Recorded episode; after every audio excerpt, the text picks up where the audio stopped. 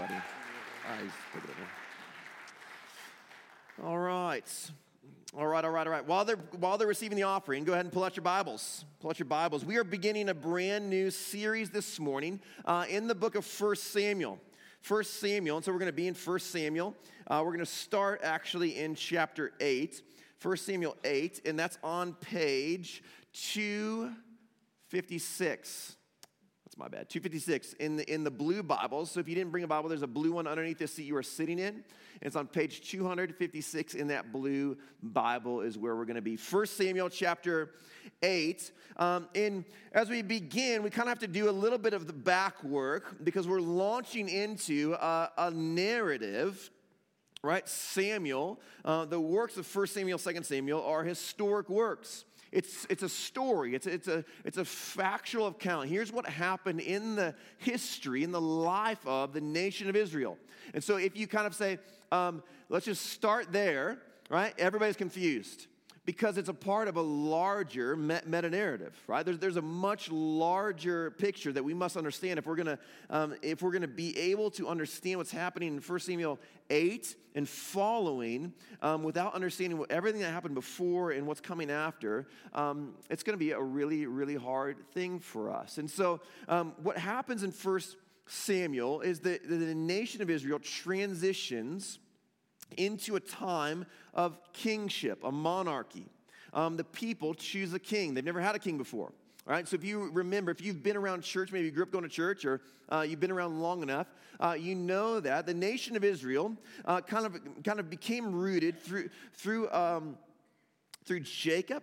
Um, and through Joseph, through Joseph, um, the, the, nation of Israel becomes rooted in uh, the land of Egypt right? And so they're in Egypt, and all is well as all, and all is good. Um, Joseph is, is kind of blessing the people, and he's, he's kind of the liaison between Egypt and the nation of Israel, and it's, it's a good thing. But then as they grow in, in numbers, as they, as they begin to reproduce like crazy um, in, Israel, in Egypt, the, the Egyptians say, whoa, whoa, whoa, let's, let's, let's slow these people down. And they begin to oppress the nation of Israel. All right, this is God's chosen people that, he, that He's called to be His people. He, made a promise to a guy named Abraham that he would, that he would bring from Abraham uh, not, just, not just a person, but a, a whole people, a, a, nation. Now, Abraham was old and he didn't have any kids, and Abraham's uh, wife was very old. She didn't have any kids. But he said, No, no, no, I'm going to bring you a people. And this is those people, the nation of Israel. And so Egypt begins to oppress them and enslave them uh, and, and, make sure that they are subdued, so make sure they're not a threat. And then along comes Moses, right? Moses is called by God to lead these people out of slavery, out of captivity, and into a free new promised land, which he promised also to Abraham right? God made that promise to Abraham. I'm gonna, I'm gonna give you a people, a nation is gonna come from you, and I'm gonna give that nation land. I'm gonna give them land. Right? And so along comes Moses, and it's Moses' job to lead them out of slavery into this promised land. And the people are, people are led out of uh, slavery in Egypt, and all is well and all is great. And then they stumble and they fall um, and they rebel against God. They, they, they reject God. And this is the theme and the pattern of the entire Bible and really all of human history. When, when people, when things begin to go well for people, people tend to rebel against God. That, that rhymes. I didn't mean for that to rhyme, but, but, it, it works, right? When people, when people rebel, or when, people, when things are going well, people tend to rebel. Like that, that is the history of the nation of Israel. Um, everything is going well, and they're like, no, no, no, I got this, right? God pulls them out of this black hole of slavery, and they're like, sweet, Life's good. We got this. And God's like, no, no, no, no you, you don't got it. No, no, no, no. I, I, I've got it. We, we, we can figure it out from here. Thank you for that. We're good now. And God's like, no, no, no, I don't think that you do. No, no, no, we're, we're good. We, we're, we're, we're on our own now. We're good. Oh, no, it's another hole, right? And they just fall into it. And God pulls them out of that hole. And it's the same thing on repeat throughout the entire Bible. And so they're, they're led up to the edge of the promised land, but they're not allowed to go in because of their rebellion to God and so Moses and an entire generation dies off. And then, and then Joshua leads them into the promised land. And again, God is faithful. Joshua is faithful to God. God is faithful to the people. He delivers their, their enemies into their hands for, for, for years and years and years and years. And then Joshua dies, and we enter into a season, a time in the nation of Israel uh, known as the time of the judges, um, which is not a good time. Again, everything's going well, and they just keep falling down. Um, the Judges is kind of the craziest time in the, in the Bible. In fact, a couple weeks ago, we have these Bible reading plans here at Flourishing Grace. Most of you know about them. Uh, we, have, we have one for our preschoolers, and I have a four year old at home. And we were reading the Bible reading plan uh, with, our, with our little guy, Winston, and we started going into Judges. And uh, Desiree one night was like, Josh, I left out a few of the things from the story like the tent pegs being hammered through somebody's skull. I just, I just thought maybe, maybe, maybe not before bed. Um, it's like, that's Judges. It's like the darkest, craziest, creepiest stories of the Bible. There they are. It's really fascinating. It's amazing. You want to terrify your kids, just take them through that. Um, and the last great judge was a guy named Samuel that kind of leads us to where we are. So Samuel wrote that historic work, the, the, the book of Judges. He gives us all those facts about all those judges. He gives us that historic work. And then he also goes on to write 1st and 2nd Samuel, which leads us, transitioning us into a time of the kings. Now, for every little boy and girl who grew up in the nation of Israel, all these Hebrew boy, boys and girls, these were their bedtime stories with their parents when they grew up and they, they were old enough to understand the stories that they were told every single day were the stories of guys like King Saul, who we're going to learn about over the next few weeks, King David, who we're going to learn about over the next few weeks and months here at Flourishing Grace. And these kings, the stories of the kings, and really the story of the nation of Israel, the story of Samuel, and these kings was meant to point them to their need for and give them a desire for a king that is yet to come, a greater king that would someday come to bless the nation of Israel. God is writing this story. He's teaching generations of young little Hebrew boys and girls man, what you truly need, more than you need anything in the world, is a greater king, one that would love you perfectly and care for you perfectly and would, would lay his life down for you.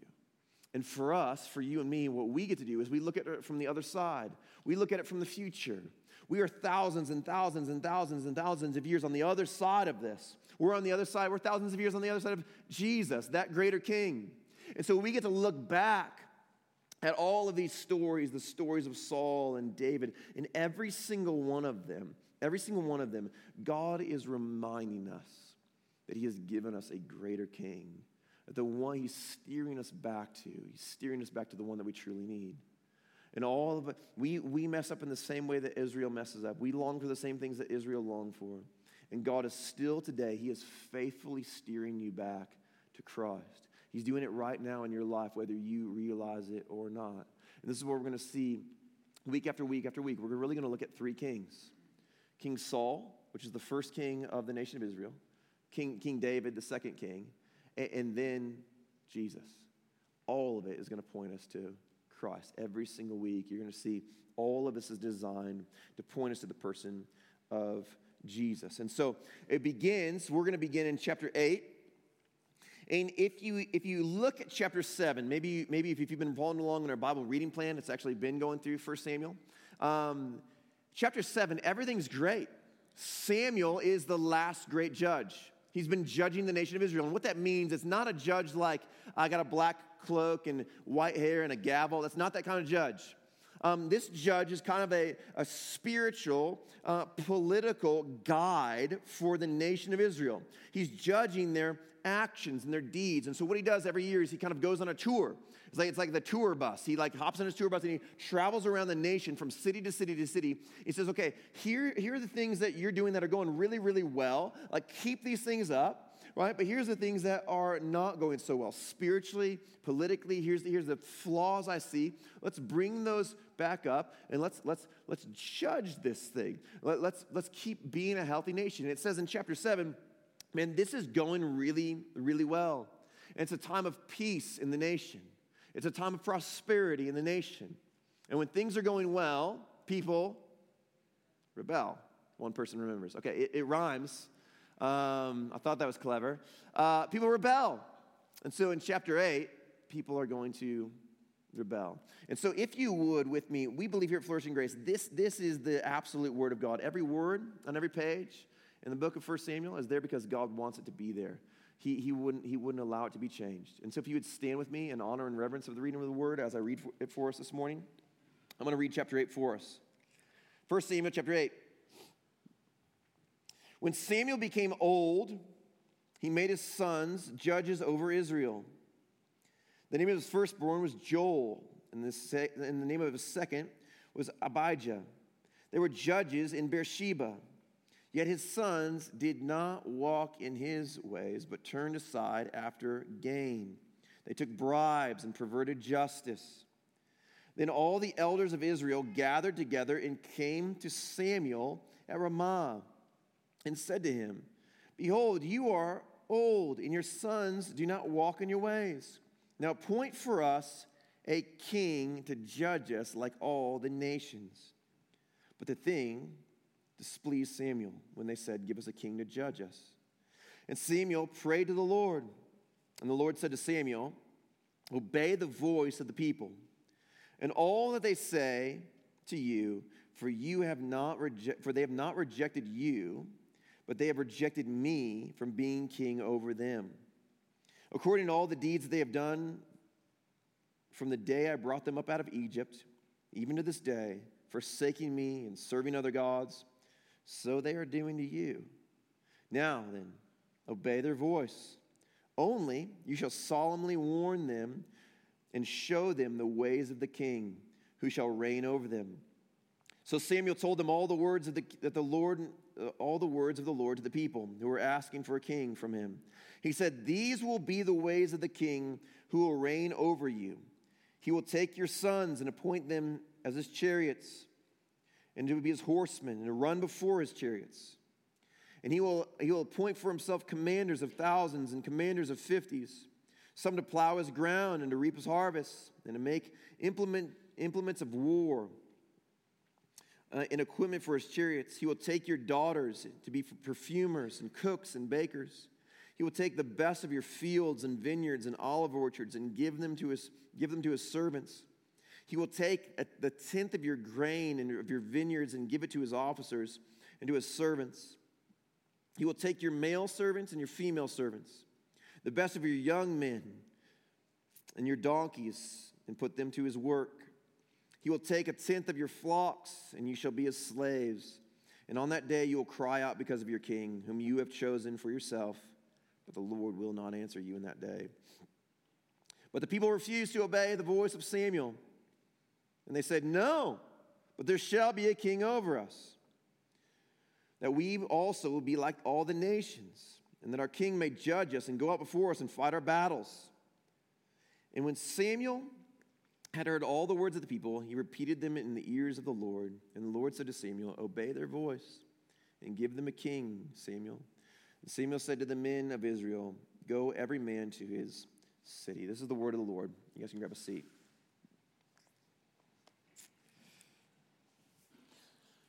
So we see at the very beginning that Samuel kind of is, is growing old. And in fact, it's kind of deceiving because he's not that old. He's got a lot of years left. But Samuel says, I'm going to turn this over to my boys. They're going to be in charge now. They're going to, they're going to be the next judges of the nation of Israel. But his, but his boys don't follow in his footsteps. They, they, they, pervert justice. They take bribes. They, are they're taking offerings. They're saying, man, whatever, whatever you want to pay me, I'll make life good for you, right? This is rather than being obedient to the Lord and saying, here's the things you're doing wrong and here's the things we need to fix. They're saying, if you pay me enough, I'll just let that stuff slide.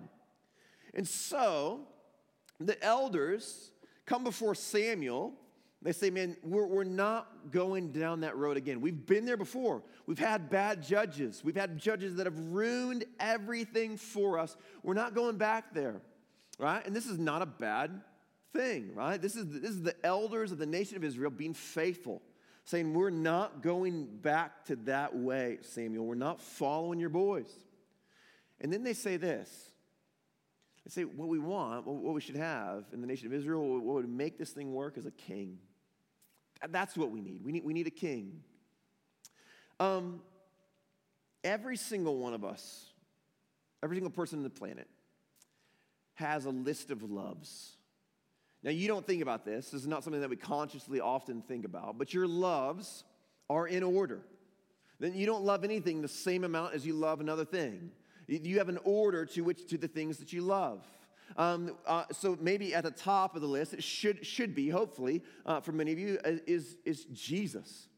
We say, man, Jesus should be our chief love. We should love Jesus more than we love anything else. And maybe below that, for those of you who are married, might be your spouse or, or your children, your, your family, your, your deepest, your closest friendships and relationships, uh, your, your church, your community, um, and then on down the line, these, these loves are uh, assigned a spot on this list. And when the top things are healthy, when Christ is our preeminent love, when we love Him more than we love anything in the world, everything else falls into a right and good order, a order that leads us into flourishing.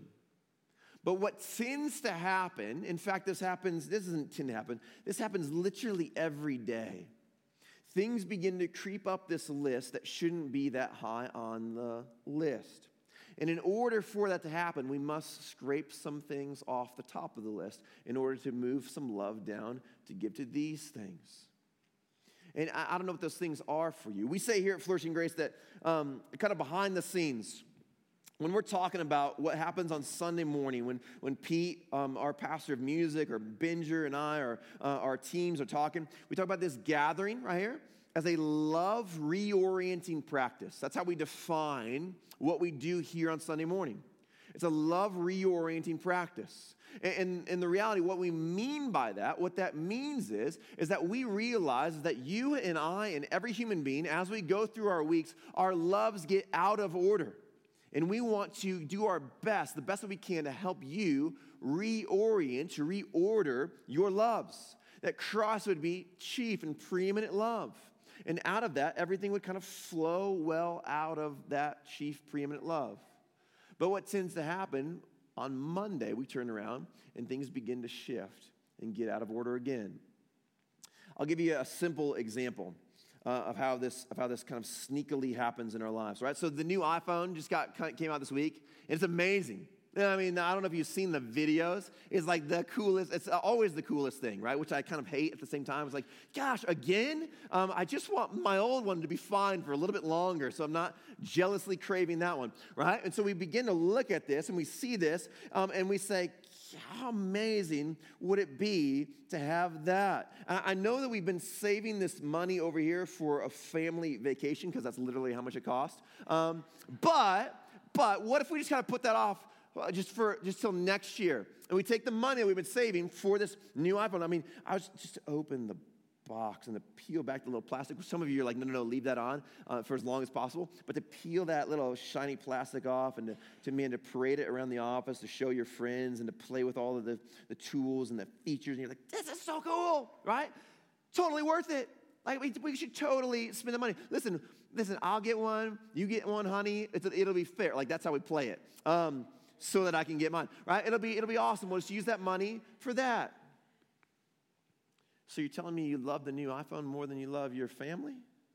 No, no, no, no, no, whoa, Josh, that's not, no, no, that's not what I'm saying. I'm just saying one vacation. No, no, no, what you're saying is I'm going to scrape a little bit off the top. Uh, this, this trip that you'd planned to remove your kids from the stress of school or life, to remove your spouse and you from the stress of your, your career and your work, to pull away as a family and to reinvest, to reconnect, to spend time away from the world so that you might grow closer together in love for each other. He said, let's sacrifice that. Let's scrape a little bit off the top. Let's sacrifice that so that I can have this thing that's creeped up my list of loves. See, it's sneaky. You don't know you're doing it, but you're doing it all the time. Literally every day, every moment, you are doing this. Small ways, in great ways. We scrape a little bit off the top of our list of loves so that we can love these things down here a little bit more. And they begin to get out of order. And in the nation of Israel, what we're going to see as we kind of dive into this is this is what has happened. They asked for a king. They ask for a king, and this is not a bad thing. A lot of times preachers preach this and they say, well, look, look how wicked they are asking for a king. It's not a bad thing. Kings are not bad things, right? They're not. Listen, how many of you guys stayed up to like four in the morning to watch the royal wedding, right? Please, Naveen, I know you did, okay? I know you, okay, you can, don't have to put your hand up, but I know you did, right? Listen, listen, we do this all the time. We do this all the time. We love kings. Kings are not bad things, right? To have a, to have a ruler, a leader, a king is not necessarily a bad thing right? to, to say, man, I don't want to follow those wicked sons of Samuel, right? But what we need is a good, right king to lead us and guide us. Like, that's not a bad thing. But that's not what's going on here. That's not what's going on here. Look at the language real quick um, in verse 4. All the elders gather in Israel. This is what they say, verse, this, verse 5. They say to Samuel, Behold, you are old, your sons do not walk in your ways. Now appoint for us a king to judge us like all the nations.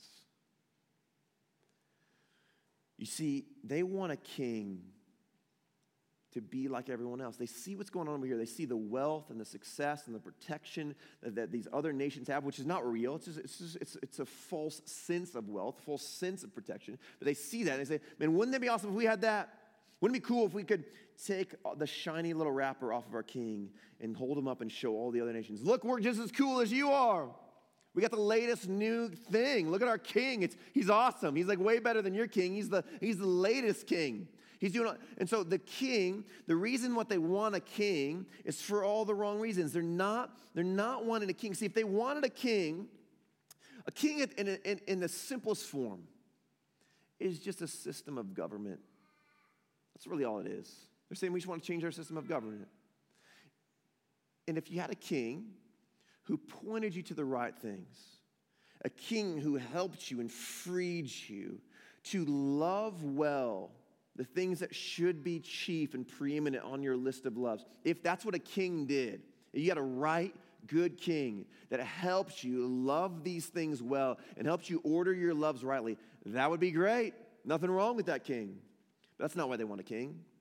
They, they don't want a king so that that king will help them, help them love the right things and, and help them remain faithful and be, be, good, be good spouses and good parents. And That's not why they want a king.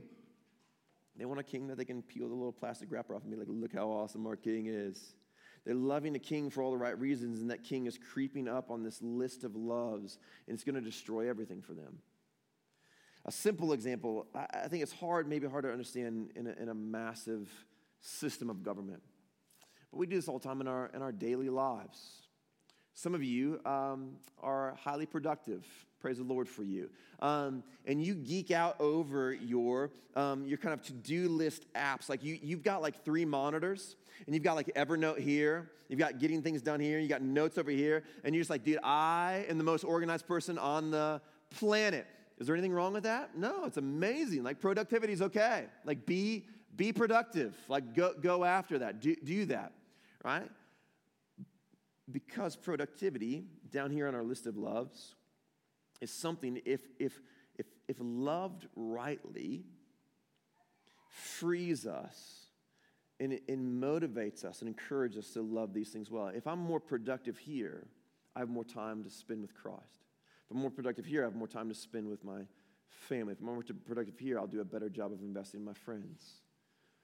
But I know you, right? With your like six monitors and your all your apps on your phone, you're just like, you love the idea of being productive. You're like, dude, I, look, look at how cool this is. Look at how much I got done. You love just getting things done. Like the emotion that comes with like checking that thing off the list for you, right? Is an amazing, like, that was amazing. That was like the most satisfying thing I did all day, right? What you love is the idea of productivity, not the system that could help you love the things at the top of your list. Am I, am I making sense? It's, it's just a system of government. If we just love the system of government because it freed us and encouraged us to love these things greater, that would be fine. There's nothing wrong with that. But that's not what they want. So, what they want? They want to love a king. They want to love a king. And in order to love a king, they, they must, they, they must scrape some love off the top of the list in order to love the things that are, should be lower on the list. It's an all out rejection of God they're treasuring something over the greatest treasure of all. Look at verse 7. And the Lord said to Samuel, Obey the voice of the people, in all that they say to you. For they have not rejected you, but they have rejected me from being king over them. They haven't rejected you, Samuel. They've rejected me. You see, this is, this is how it works. Here is Yahweh, the king, the ruler, the leader, the God of all things over the nation of Israel and over the whole world. And he is their God, and they are his people. He has led them again and again and again and again out of trouble. He has given over their enemies in battle again and again and again. He has provided for them when everything else is failing. He has provided for them. He has cared for them. He has brought them to victory and flourishing again and again. Look how amazing our God is. He's incredible. Look at how the other nations have a king. What if we had one? Like, wouldn't it be cool if we had a king that we could, like, show off to some of the other nations? I mean, wouldn't it be cool if we had a king that could kind of help us be more organized politically and take care of some of those things that just need to be taken care of? I mean, what if we had a king? I mean, a king could could could lead us into battle like a big strong king that could like help us fight our battles and train our soldiers. Like a king could be like an amazing thing that could help bring financial flourishing into the land. Look how great a king could be. You see, it's a subtle thing. We never realize we're doing it. If you stepped into the nation of Israel in that moment, you said, No, no, no, what you're doing is you're loving a king more than you're loving God. They said, No, no, no, no, absolutely not. We are God's people. We love God. He is everything. He's done all these great things for us. We love God. This, this love is a creepy thing. It's a sneaky thing. We don't see it coming. We just get distracted by these lesser loves. And all of a sudden, we're scraping off the top of the list in order to bring these ones up. And in doing so, you must, you absolutely must, you must bring these lower. You cannot, you cannot move things up your list of loves. And I don't know what those things are for you. I don't know what your greatest temptation is, if it's your career, um, if it's your possessions, your, your, your money, your bank account. I don't know what it is that distracts you from the greater things that ought to that ought to have our love. I don't know what that is for you, right? But we we tend to get lost in these things, and we must, in order to bring them up the list, something here must fall. Something here must fall. And so God says, Samuel, they're not rejecting you, they're rejecting me. They're rejecting me. And it's not that they don't love God. That, that's the kind of the scary thing in this. It's not that they've stopped loving God, it's just that they've started loving something more. They've started lumping something more. And so God says to Samuel, here's what I want you to do I want you to give it to them. I want you to give them what they ask for, but, but I want you to warn them. I want you to warn them of what this is going to look like for them. I want you to tell them exactly how this is going to go down.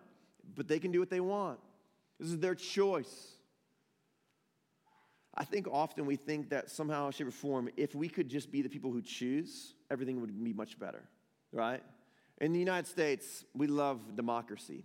In fact, it's like the greatest thing ever. Like we think everybody in the world should have democracy. Now listen, don't hate me. Don't, don't send me emails because I'm not bashing the United States. I'm not bashing democracy. I'm just saying thousands and thousands and thousands of years of history tell us that when the people get to choose, it doesn't actually go well. It just doesn't go well. Like literally, you can trace this back as far as you want. You can bring it all the way into today in our own backyard. When the people get to choose, it just doesn't go well. Why? Because our loves are out of order. It's as simple as that. I have some friends um, who are now uh, parenting adults. Like their kids are grown up and, and they're, they're parenting adults. And it's fascinating to watch uh, that, how that happens and how that goes down. And if you're, if you're old enough to have adult children, you know what I'm talking about. Where they are old enough to make their own decisions, right? And so you see them doing something that you know is going to go badly for them. You know it's not going to work out. You know it's not going to be okay. You know they're, they're going to they're going to fall in a black hole of despair. It's not going to go well. And so you warn them, but then you step back and you say, okay, You do what you want to do. I, I, I know that, that that choice in your career or that choice in your love life or that choice in whatever is just not going to go well. And so let me, let me just tell you what I think this is gonna, how this is going to happen, what, what's going to happen for you. But you're an adult. And so I'm going to step back and I'm going to let you make your own decisions. And sometimes the greatest, the greatest lessons of life come through our failures. And those, those parents are always there for their kids. When they fall into that hole, when everything comes crumbling down, when everything falls apart, that parent is right there with them the whole way, just waiting for them to come right back. And that's kind of what happens here. God allows this to happen. He says, Here's what I want you to do, Samuel. I want you to warn them, but then I want you to let them do it. And the warning is interesting. I want you to listen to the warning, and I want you to listen for two words. I want you to listen for the word take and the word himself or his. It starts um, kind of in the middle of verse, verse 11.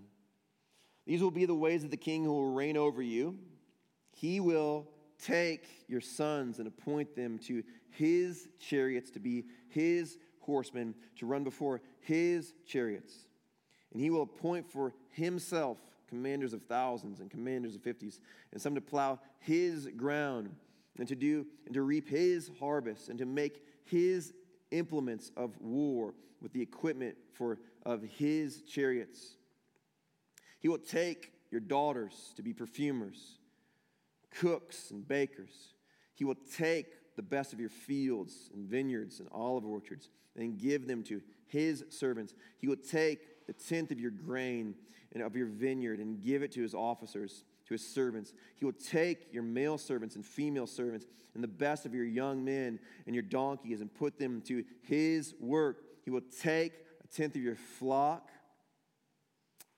and you shall be his slaves. God warns them, and then he allows them to go for it.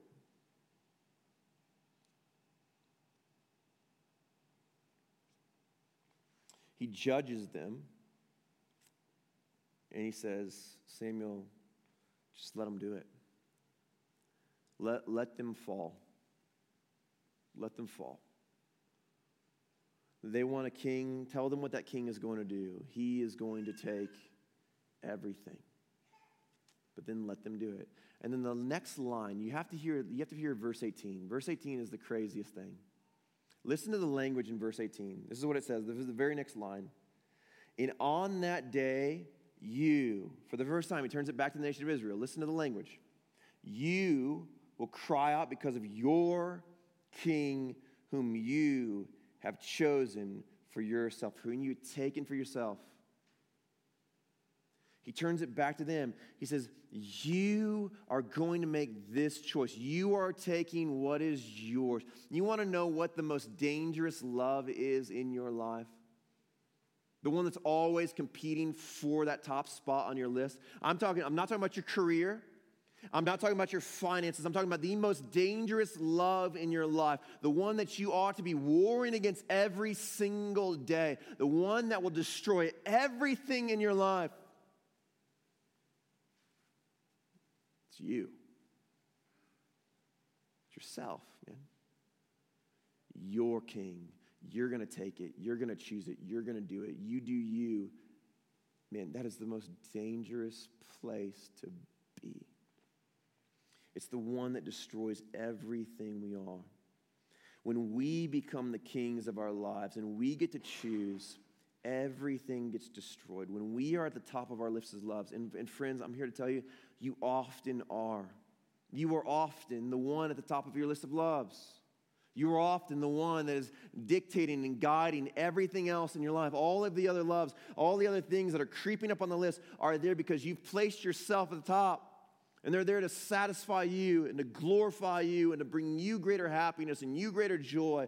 That's why those things are creeping up because you've placed yourself on the top of the list. This is what God is saying to the people. But then he lets them do that. And look at the language in verse 22. And the Lord said to Samuel, This is fascinating obey their voice and make them a king. I don't know why that he chose those words. He doesn't say give them a king, right? He doesn't say provide for them a king, let them choose a king. He says make them a king. Like make, make them a king. They want to be king.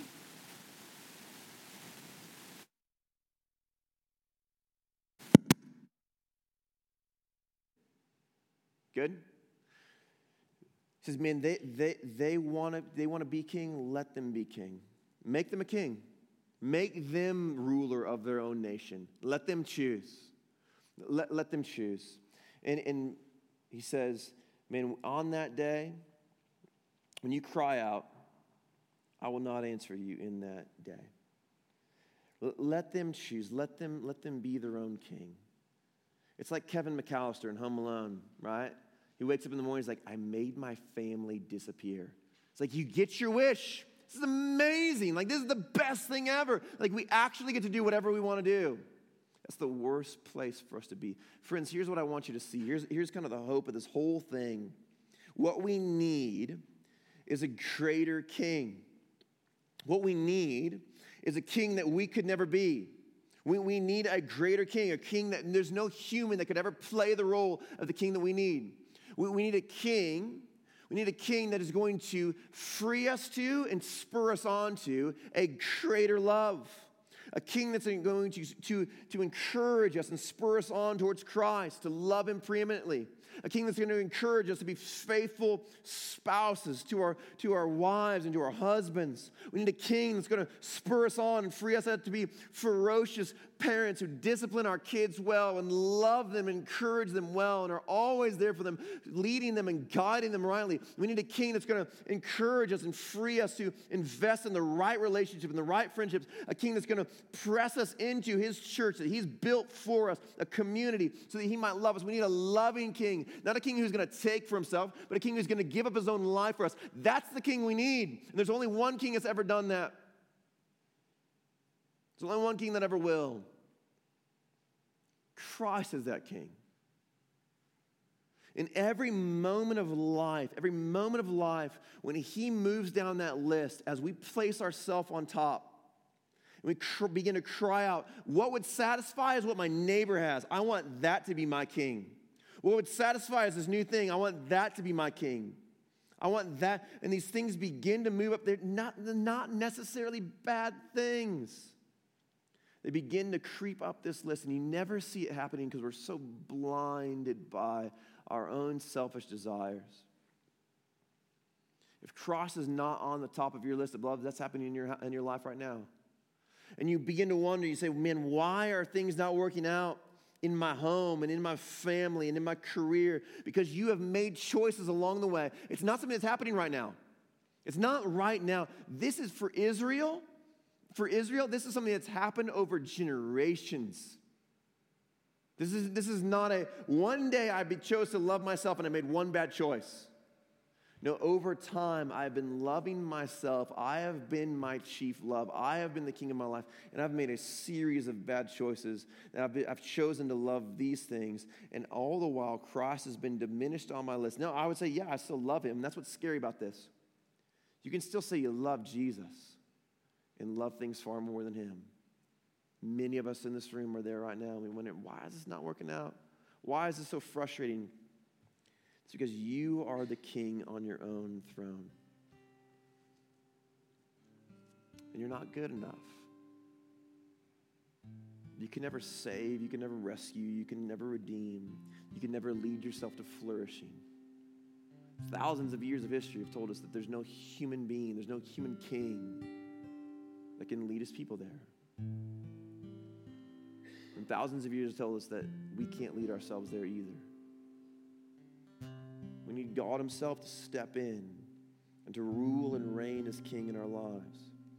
So, the call of 1 Samuel to the nation of Israel as they looked forward was to look forward to a greater king that had yet to come, to love that king before he ever showed up, so that when those little boys and girls, when they grew up and the Messiah showed up on that day, they would say, Aha, there he is. The king that I love. And the call for you and me who live in the future is to look back at this work, to look back at this book, and to say, man, I see my need for a greater king, and now I live on the other side, and I know who that king is. And so let us love Jesus well. Let us put him as preeminent above all things in our lives, to treasure him at all cost. That's my hope for you this morning. That's my hope for your kids this Wednesday night, that they be led, led into a greater treasuring of Christ. Let me pray for us. Jesus, we are so unbelievably desperate for you. I, I can't communicate it enough. We're left to ourselves, we don't see it happening, we don't see it in our lives. We are constantly making choices every single day that are selfish and foolish.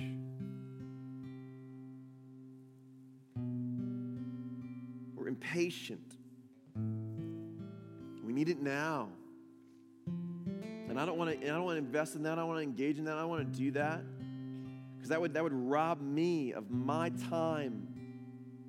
It would rob me of my hobby. It would rob me of my career. It would rob me of my.